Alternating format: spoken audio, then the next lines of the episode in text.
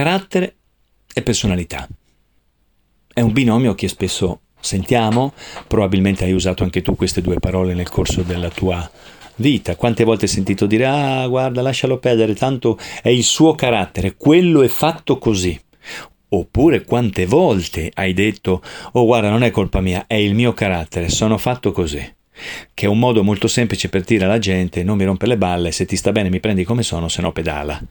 Che da un lato può essere un modo col quale puoi decidere di vivere, sapendo che uno dei prezzi che paghi sarà vivere piuttosto isolato, dall'altra è il più grande alibi che l'essere umano adulto produce o anche già da piccolino a seconda di quanto in casa glielo ripetono, per dire non ho voglia di produrre processi di cambiamento comportamentale, non ho voglia di mettermi in gioco, non ho voglia di ascoltare gli altri nelle loro esigenze.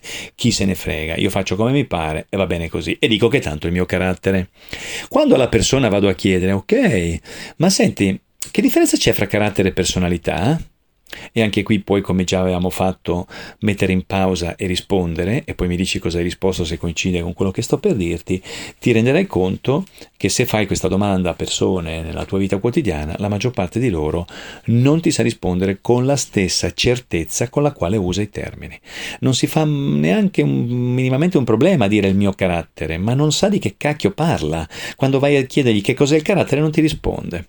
È paradosso di quello di cui stiamo parlando da un po' di tempo in questi audio, cioè crediamo di sapere ma non sappiamo e non sapendo agiremo per ciò che non sappiamo. Come facciamo a ottenere quello che ci serve se non so se quello che faccio è utile a ottenere quello che mi serve?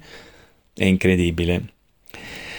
Allora, il carattere è l'insieme di alcune caratteristiche genetiche e di interpretazioni che hai fatto man mano che crescevi rispetto alle esperienze che ti hanno circondato e rispetto all'educazione laica e religiosa che hai ricevuto.